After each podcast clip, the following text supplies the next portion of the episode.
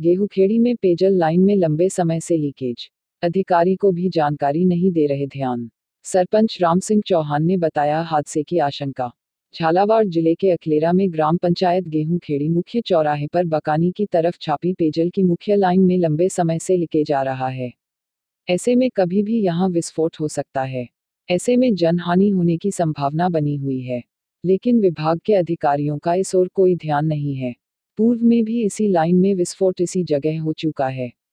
लेकिन हादसा टल गया। बड़ी लाइन होने से पानी के तेज प्रेशर से हादसे होने की संभावना बनी रहती है। सरपंच राम सिंह चौहान ने बताया कि ग्रामीणों ने इस मामले में उन्हें अवगत कराया, इस पर वह निरीक्षण करने पहुँचे थे। वही गौरवपत बना हुआ है। ऐसे में लगातार पानी बहने से उसको भी नुकसान की संभावना बनी हुई है।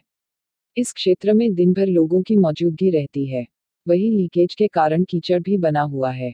इस परेशानी से अधिकारियों को कई बार अवगत कराया है।